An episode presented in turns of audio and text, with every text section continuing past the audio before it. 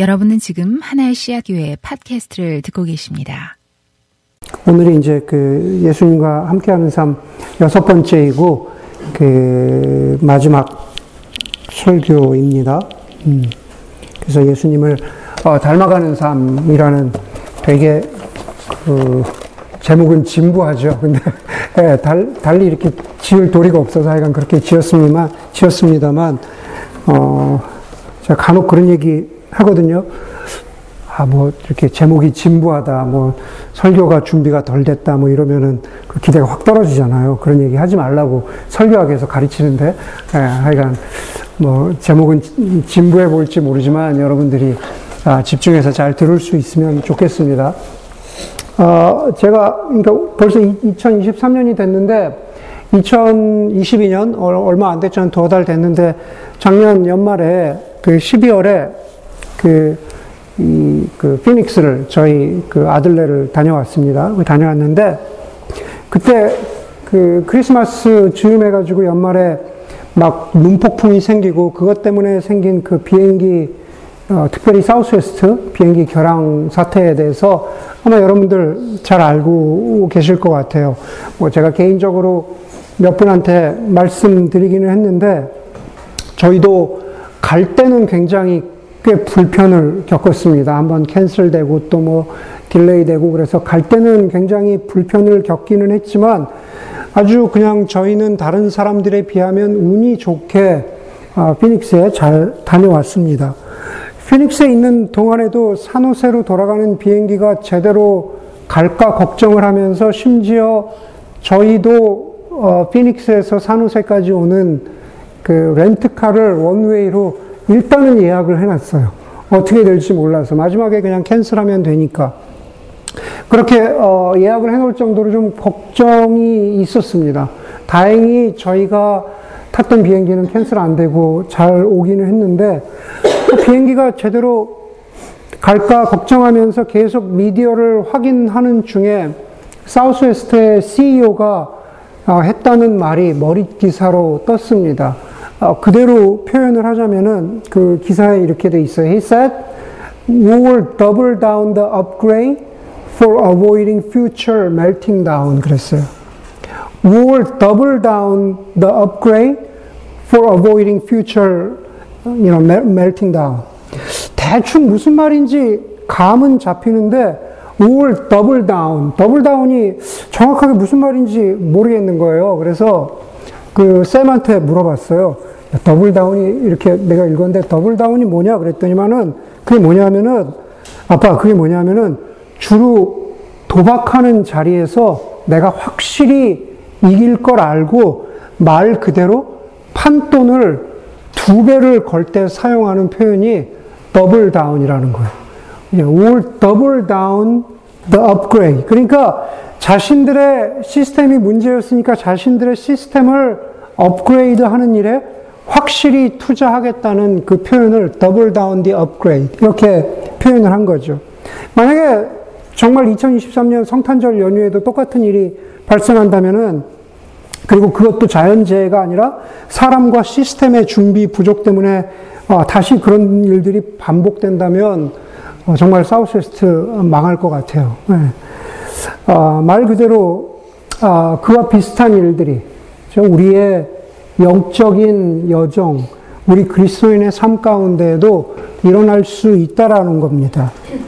다시 말해서 우리의 미성숙함이나 혹은 어, 우리의 미성숙함 때문에 생긴 우리의 말과 행동으로 생긴 여러 가지 결과들 때문에 우리는 후회하고 반성할 때가 많이 있죠. 우리 삶의 저나 여러분이나 늘 그렇습니다. 아, 내가 왜 미성숙하게 그렇게 얘기했을까? 그렇게 행동했을까? 그렇게 아쉽고 안타깝고 부끄러운 마음이 어, 든다는 것은 사실은 건강한 일이지만은 그러나 많은 사람들이 그 지점에서 멈추죠. 예, 나왜 그랬을까? 하지만은 결국 또다시 비슷한 실수를 반복하고 반복하는 어, 그런 잘못을 우리가 저지르곤 합니다.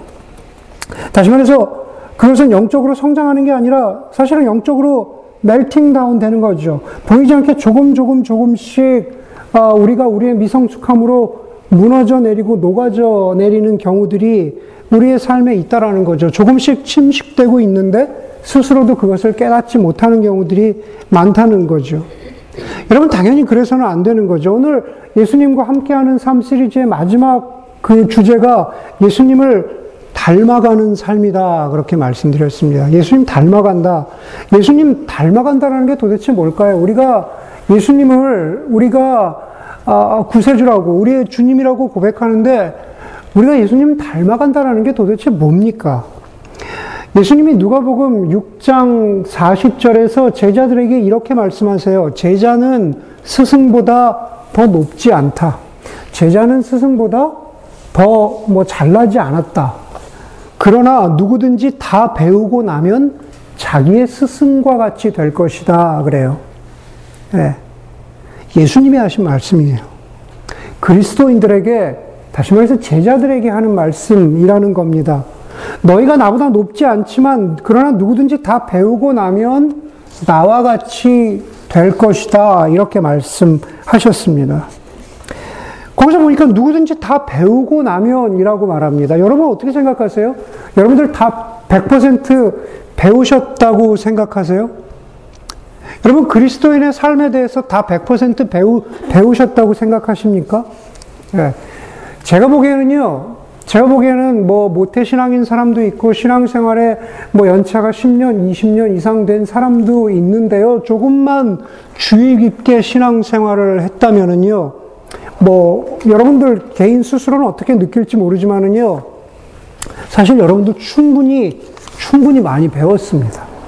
네, 충분히 많이 배웠어요. 여러분들이 매주 설교를 듣고 혹은 어떤 계기에 따라서 성경 공부를 하기도 하고 어떤 강좌를 듣기도 하고 또 수양에 참석하기도 하고 책을 읽기도 하고 그리고 어 무슨 어떤 말씀 묵상도 해, 해오고 뭐 여전히 나는 좀 배우는 일에 부족하다. 여전히 나는 잘 모른다. 여전히 나는 남을 가르치기에는 여전히 나는 모자라다라고 느낄지 모르겠지만 제가 보기에는요 많은 사람들은 그것을 그것을 다 묶어내고 종합할 그런 시간과 여력이 없었을 따름이지 아마 여러분들에게 충분한 시간이 주어진다면 여러분들이 신앙적으로 배운 것을 다 묶을 수 있다면 아 내가 배운 것들이 그렇게 아, 모자라지는 않구나라고 느낄 거라고 생각을 합니다.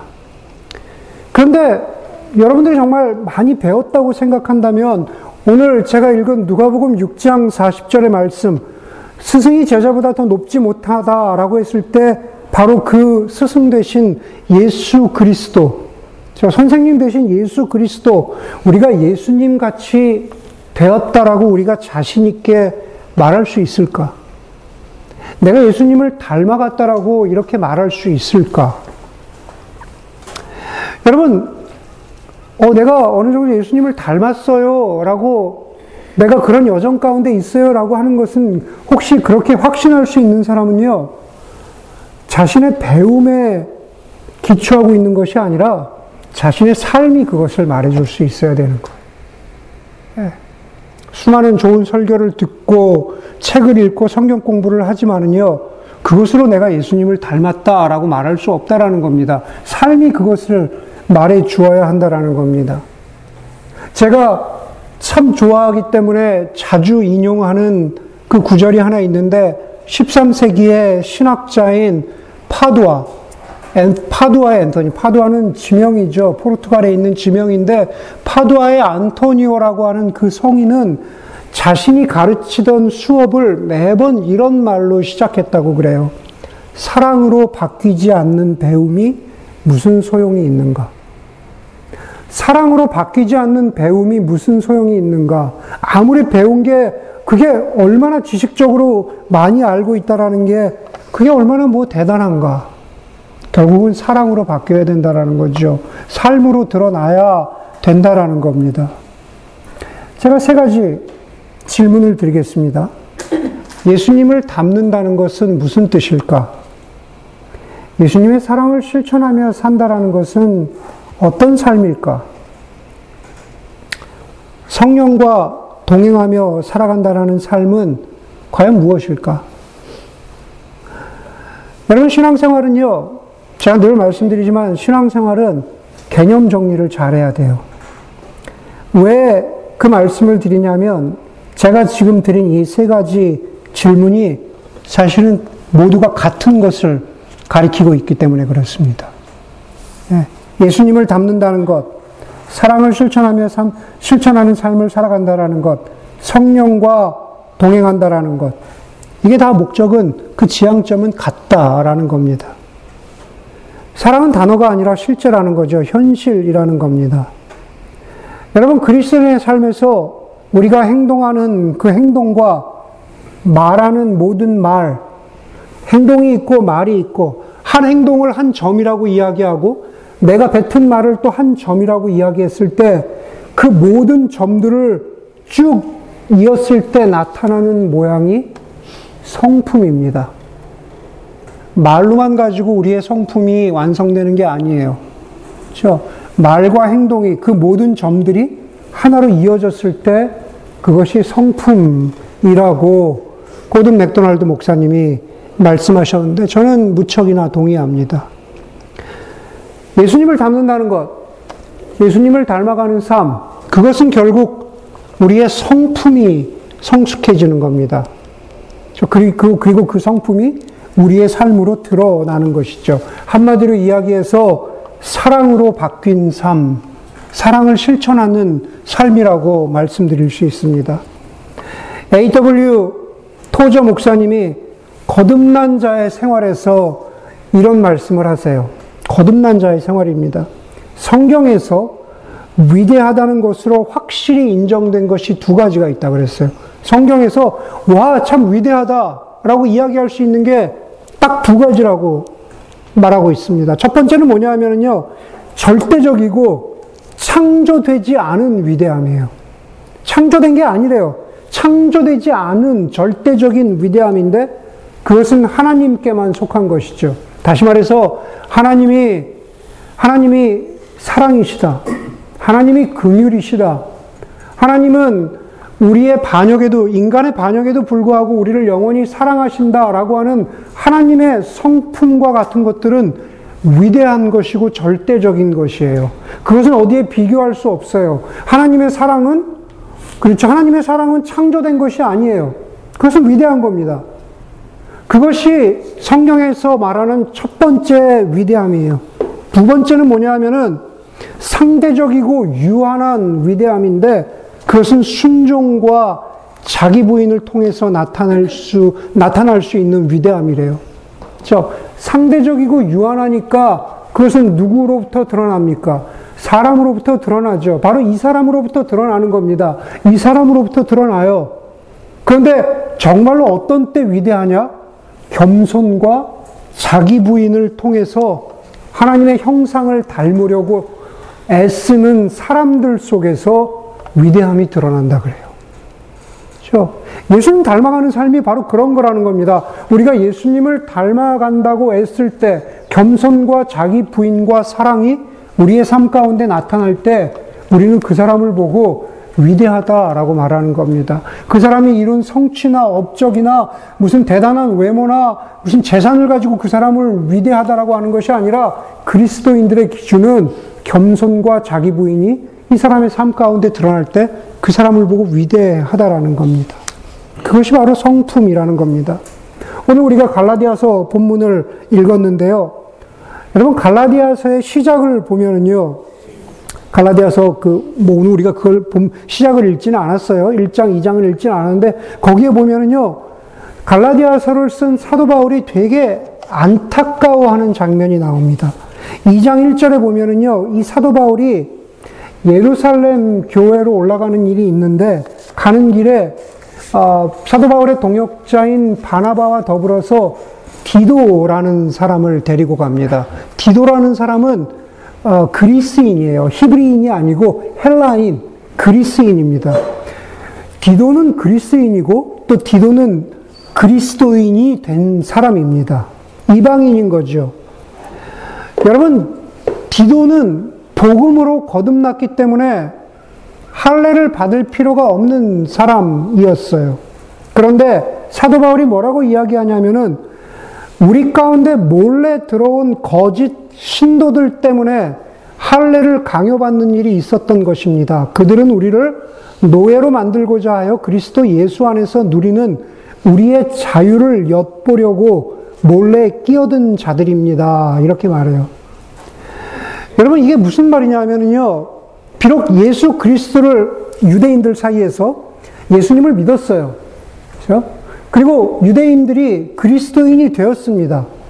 그랬음에도 불구하고 유대인들이 자기들의 전통을 고수하면서 그리스도인이 되었지만 그러나 여전히 하나님의 백성이 하나님의 백성이 되기 위해서는 할례를 받아야 한다고 주장하는 사람들이 있었어요. 항상 제가 나올 때 아니 넘어져요. 할례를 받아야 한다고 주장하는 사람들이 예, 있었습니다. 그런데 그것을 뭐라고 이야기하냐면은 사도 바울이 예, 사도 바울이 거짓 신자들이라고 이야기해요. 거짓 신자들.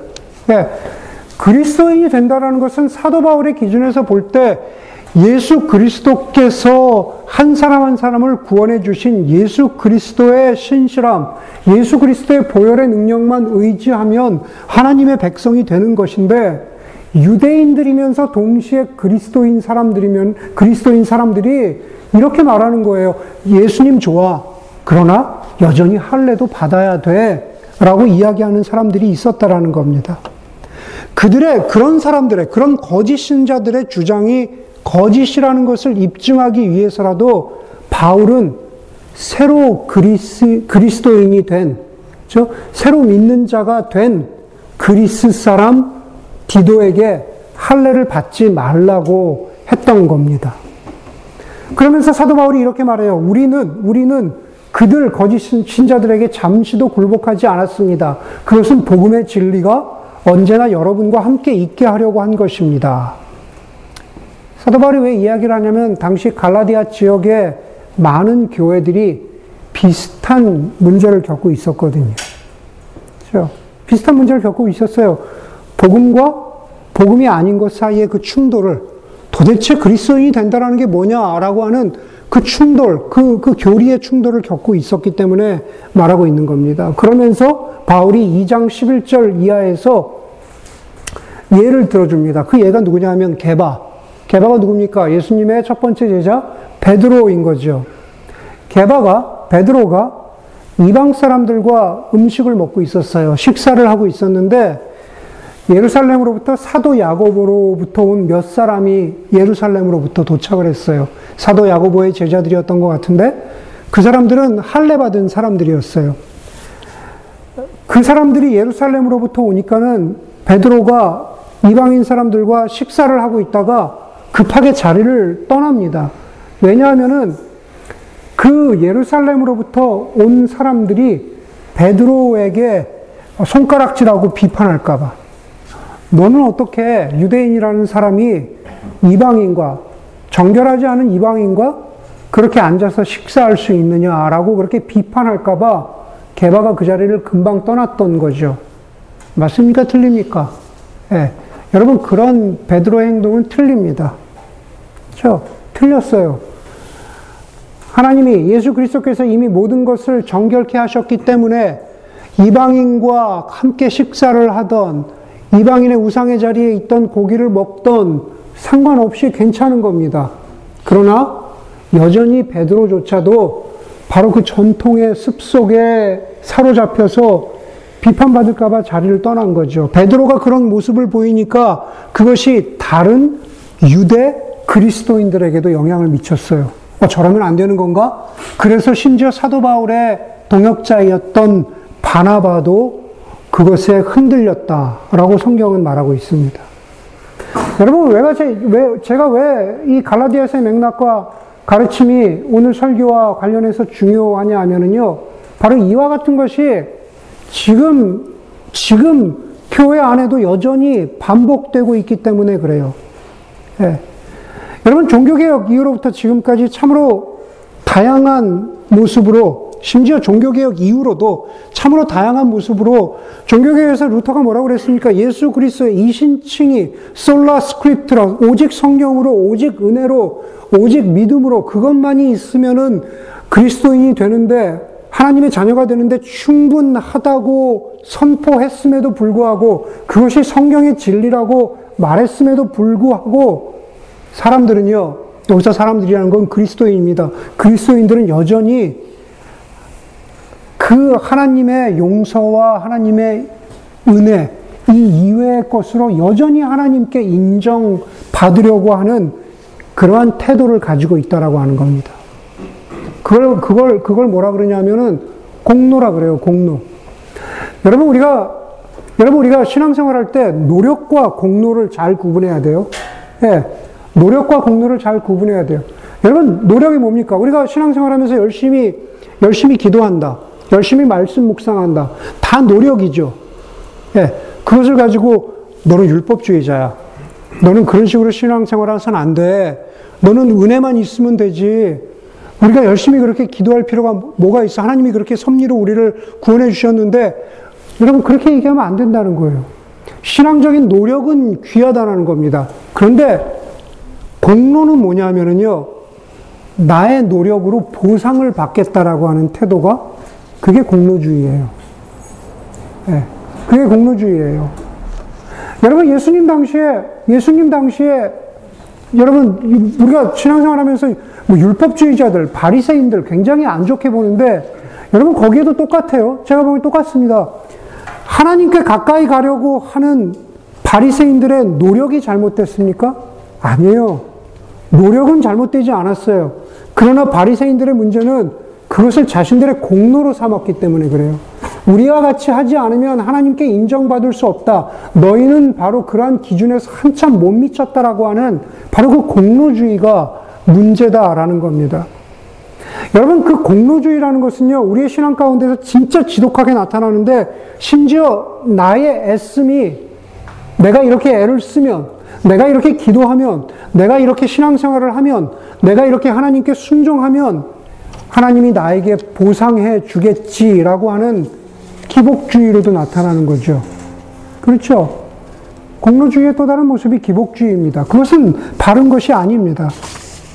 다시 말해서 하나님은 무슨 영적인 최고의 펀드 매니저가 아니다라는 겁니다. 내가 이만큼 였더니 그것을 잘 운용해서 나에게 보상해 주셨다? 네, 그런 태도는 올바른 태도가 아니고 그것이 바로 공로주의입니다. 여러분 하도 공로주의가 공로주의가 만연하다 보니까는요, 어, 교회에서도 그렇잖아요. 예, 우리가 뭐 솔직히 얘기해서 그런 여러분들 신앙생활 오래 하신 분들 교회에서 자라면서 그런 거 많이 보셨잖아요. 뭐 교회 헌금 많이 한 사람, 저 교회 무슨 뭐 물질로 뭐 많이 한 사람, 그죠? 거기에 대한 공로로 교회에서 그분께 뭐 장로를 시켜야 된다. 그분께 뭐, 리, 뭐 리더십을 줘야 된다. 우리 그런 경우도 있잖아요. 그게 지긋지긋하다 보니까 한국교회에서도 그게 지긋, 지긋지긋하다 보니까 믿음이면 된다. 그렇죠? 아무것도 하지 않아도 된다. 나는 구원의 확신만 있으면 된다라고 하는 율법 폐기주의가 나와요. 다른 거 다 소용없어. 다 폐기해도 돼. 네. 여기서 율법 폐기주의라고 할 때 율법은 뭐냐 하면은요, 제가 아까 말씀드린 노력이에요. 노력 폐기주의가 나와요. 아시겠어요? 기도하지 않아도 돼. 네. 말씀 묵상하지 않아도 돼. 공동체를 섬기지 않아도 돼. 그냥 나, 나 있는 모습 이대로 하나님이 기뻐하시니까 그냥 나를 그냥 내버려 둬. 네. 은혜, 은혜 최우선주의인 거죠. 여러분, 사회적으로 문제가 됐던 구원파 들어보셨죠? 구원파. 네. 구원파에서 가장 첫 번째로 중요하게 물어보는 질문이 뭡니까? 언제 구원받으셨어요? 예? 몇 월, 며칠, 언제, 몇 시에 구원받으셨어요? 거기에 대해서 제대로 대답하지 못하면, 예, 구원받지, 구원, 구원의 확신이 없다라고 이야기하는 것이기도 하지만, 제가 보기에 신앙생활하는 사람들에게 더 문제는요, 그 구원의 확신이면 다 된다는 거예요. 예, 노력 폐기주의, 율법 폐기주의입니다. 언제 구원의 체험과 확신이 있었느냐, 그것만 중요하고 나머지는 다 하찮아지는 거죠. 예, 공로주의도 문제이고 율법 폐기주의도 문제입니다. 왜냐하면 예수님께서 그렇게 말씀하셨기 때문에 그래요. 가장 큰 율법이 무엇이냐? 하나님을 사랑하고 내 이웃을 내 몸과 같이 사랑하는 것이다. 사랑으로 바뀌지 않는 배움이 무슨 소용이 있습니까? 오늘 여기서 갈라디아서에서 보이는 게바나 심지어 바나바는 자기들이 그리스도 안에서 얻은 자유를 잠시 망 각했다라는 거죠. 그 자유는 뭐냐면은 바로 율법, 공로주의로부터의 자유입니다. 갈라디아서 5장 1절에 보니까는 바울이 이렇게 말해요. 그리스도께서 우리를 해방시켜 주셔서 자유를 누리게 하셨습니다. 그러므로 굳게 서서 다시는 종살이의 멍해를 매지 마십시오. 무엇의 종살이입니까? 율법주의, 공로주의로부터의 종살이입니다. 바울이 디도에게 할례 받지 말라고 한 이유도 바로 이 그리스도 안에서의 자유를 뺏기지 말라고 하기 위함이었습니다. 그러면서 사도 바울이 5장 6절에서 이렇게 덧붙여요. 그리스도 안에서 그리스도 예수 안에서 할례를 받은 것이나 안 받은 것이 문제가 되는 것이 아닙니다. 가장 중요한 것은 사랑을 통하여 일하는 것입니다. 이렇게 말해요. 사랑을 통하여 일하는 것이다. 공로나 율법이 아니라 믿음이 사랑을 통하여 일하는 게 중요하다. 우리가 우리가 예수를 믿었는데 예수님과 함께하는 삶, 예수님을 닮아가는 삶은 그 믿음은 사랑을 통해서 일하고 사랑을 통해서 드러난다라고 말하는 것입니다. 사랑을 통한다라는 것은 무슨 말입니까? 사랑을 통해서 완성된다라는 말입니다. 저 믿음은 사랑을 통해서 완성이 돼요. 예수님을 닮아간다라는 것은 성품이 변한다라는 것은 그것은 바로 사랑으로 드러난다라는 겁니다. 여러분, 제가 설교문을 작성해 놓고 보니까는 믿음은 사랑을 통해서 완성된다? 예수님 닮아가는 것은 성품이다? 라고 이야기하니까 이런 생각이 들더라고요. 설교문 완성해 놓고 생각해 보니까, 아, 이거를 굉장히 개인적인 차원의 영성으로 어, 해석하고 받아들일 수도 있겠구나. 아, 그래, 내가, 내가 성품이 바뀌어야지. 내가 좀 좋은 사람이 되어야지. 내가 괜찮은 사람이 되어야지. 틀린 말은 아니지만 그게 전부는 아니다라는 겁니다. 성품이 바뀌었다라는 것은요, 우리의 삶의 온 영역에 드러나요. 사랑으로 우리의 삶이 예수 그리스도를 닮은 것을 드러낸다라는 것은 부부간의 직장 생활에서 뿐만 아니라 심지어 심지어 온 세상의 아픔과 불의를 보면서 그것을 내가 사랑으로 어떻게 실천하고 드러낼 것인가? 내가 세상의 불의를 보면서 내가 그것을 정의로운 삶으로 내가 그것의 그 불의를 고치는 일에 어떻게 하나님의 정의를 한 숟갈이라도 보탤까라는 그러한 노력을 하고 애쓰는 것을 드러내는 것이 그것이 사랑으로 살아가는 삶이고 그것이 성품이 변한 사람의 증거라는 겁니다. 이기적으로 살지 아니하고 나만을 위해서 살지 아니하고 바로 예수 그리스도를 닮은 삶으로 살아간다라는 거죠. 5장 13절에 보니까는 갈라디아서 말씀입니다. 거기에 보니까 그러므로 여러분은 그 자유를 육체의 욕망을 만족시키는 구실로 삼지 말고 사랑으로 서로 섬기십시오. 사랑으로 섬기라는 그 영역은 교회 안에서 형제 자매에게 해당되는 말이기도 하지만 당연한 말이지만 그러나 우리의 온 세상 가운데 우리의 나를 둘러싸고 있는 모든 삶의 영역 가운데 사랑으로 섬기며 살아간다라는 거죠. 그게 바로 성품이 변했다는 예수를 닮아갔다라는 의미입니다. 켄 윌버라고 하는 미국, 미국 의 철학자가 미국에서 이루어지고, 이루어지고 있는 영적 가르침의 대부분은 자아를 잃어버리는 것보다, 다시 말해서 자기 부인이나 겸손보다 자아를 위로하는 내용이라고 지적했습니다.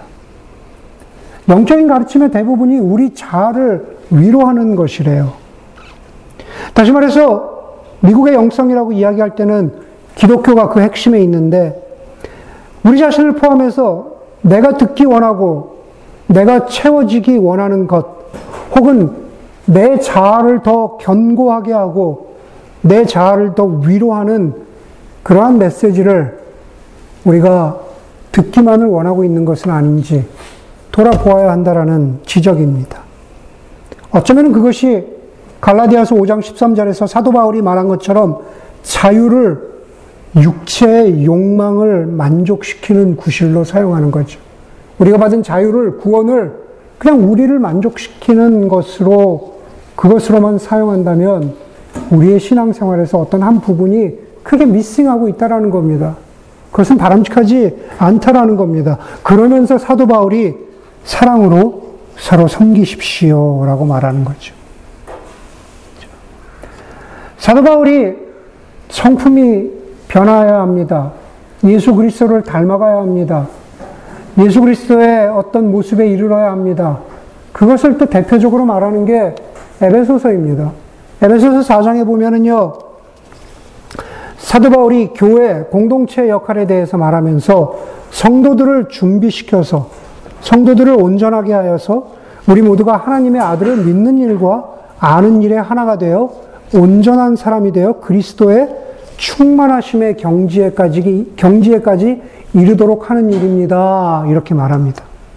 그리스도를 닮아가는 거는요, 우리가 어떤 충, 그리스도의 충만하심의 경지에까지, 온전함의 수준에까지 이르는 일이래요. 성도를 온전케 하다. 그 헬라어는요, 카타르티스몬인데, 온전케 하다. 우리가 홀 비잉이 된다. 그쵸? 머철해진다. 그거는 카타르티스몬이라는 헬라어 단어인데, 그리스, 그리스의 역사에 따르면은 존경받던 그리스 의사인 갈레노스라는 사람이 탈골된 관절, 어깨뼈가 빠지거나 관절이 탈골될 수 있잖아요. 탈골된 관절을 다시 맞추는 것, 다시 말해서 접골하는 일에 이 단어를 사용했어요. 뼈가 빠졌는데 다시 뼈를 맞춰요. 거기에다가 카타르티스몬, 온전케 되었다. 뼈가 다시 맞춰지었다. 이렇게, 이렇게 그, 그 맥락에다 사용했다라는 겁니다. 성경에 보면 마태복음 4장, 4장 21절에 예수님이 세베대 아들 야고보와 요한을 제자로 부르시기 직전에 야고보와 요한이 뭐 하고 있었냐면 어부들이었거든요. 그들이 그물을 깁고 있었다 그래. 그물이 찢어졌는데 그물을 카타르 테스몬하고 있었다. 고치고 있었다는 거죠. 예. 아까 우리가 보았던 누가복음 6장 40절 제자가 그 선생과 같이 된다. become 예, 된다라고 했을 때 그 become 그것이 온전해진다. 카타르 티스몬입니다. 그게 바로 그리스도의 장성한 분량에 이른다는 바로 그런 뜻이라는 겁니다. 여러분 다시 갈라디아서로 돌아갑니다. 그런 온전함을 향한 그리스도인의 삶에 대해서 사도 바울이 뭐라고 가르쳐요? 5장, 5장 16절에 보니까는 여러분, 여러분 성령께서 인도하여 주시는 대로 살아가십시오. 아까 제가 처음에 뭐라 그랬습니까? 예수 그리스도를 닮는 것과 성령과 동행하는 삶이라는 것은 저 같은 말이에요. 여러분 예수 그리스도 닮고 싶으세요? 성령이 인도하는 대로 살아가세요. 사도 바울이 지금 그렇게 말해요. 그러면서 여러분 성령의 인도하심을 따라 살아가는 것은 육체의 욕망을 채우지 않는 것입니다. 그러면서 육체의 욕망과 행실에 대해서 5장 19절 이하에 쭉 말하고 있어요. 음행과 더러움과 질투와 원수 맺는 것과 분쟁하는 것과 화를 내고 그렇게 어, 그렇게 되는 것들 그것은 성령과 동행하는 것이 아니래요. 그것은 예수를 닮아가는 모습이 아니라고 합니다. 그러면서 예수를 닮아가는 사람, 성령 안에서 살아가는 사람을 5장 22절, 23절에서 우리가 잘 아는 대로 성령의 아홉 가지 열매를 말하고 있는 거죠. 사랑과 기쁨과 화평과 인내와 친절과 선함과 신실함, 온유와 절제를 말하고 있는 겁니다.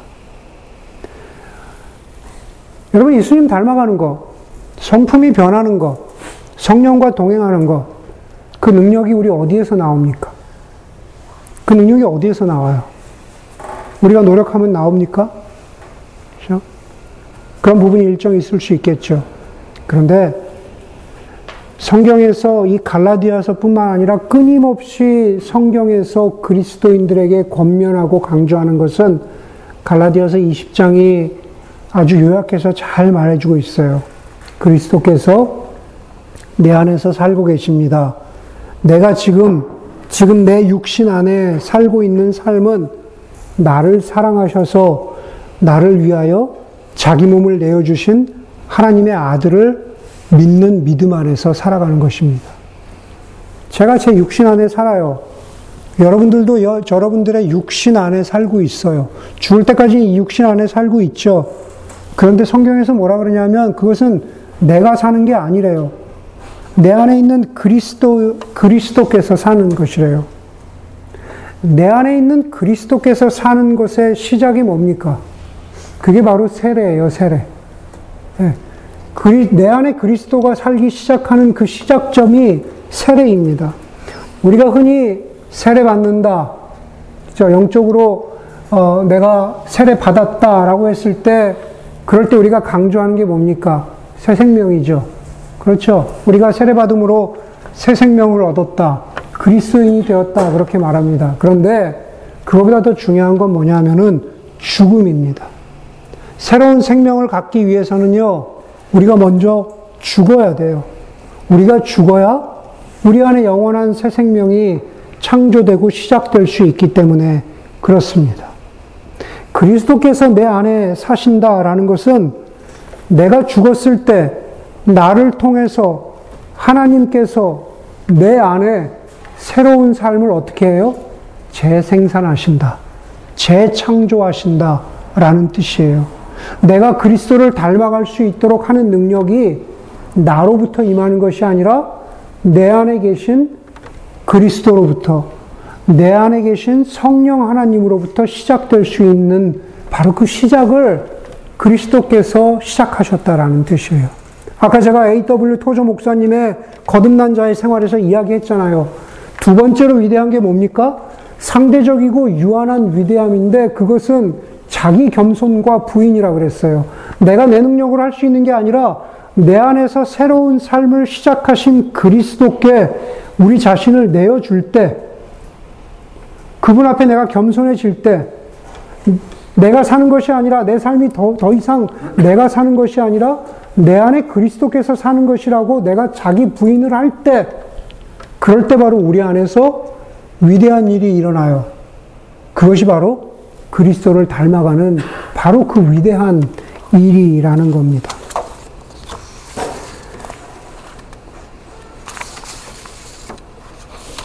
제가 존경하는 존 스토트 목사님이 이미 수년 전에 돌아가셨지만 그분이 매일 아침에 일어나시면 이러한 기도로 하루를 시작하셨다고 합니다.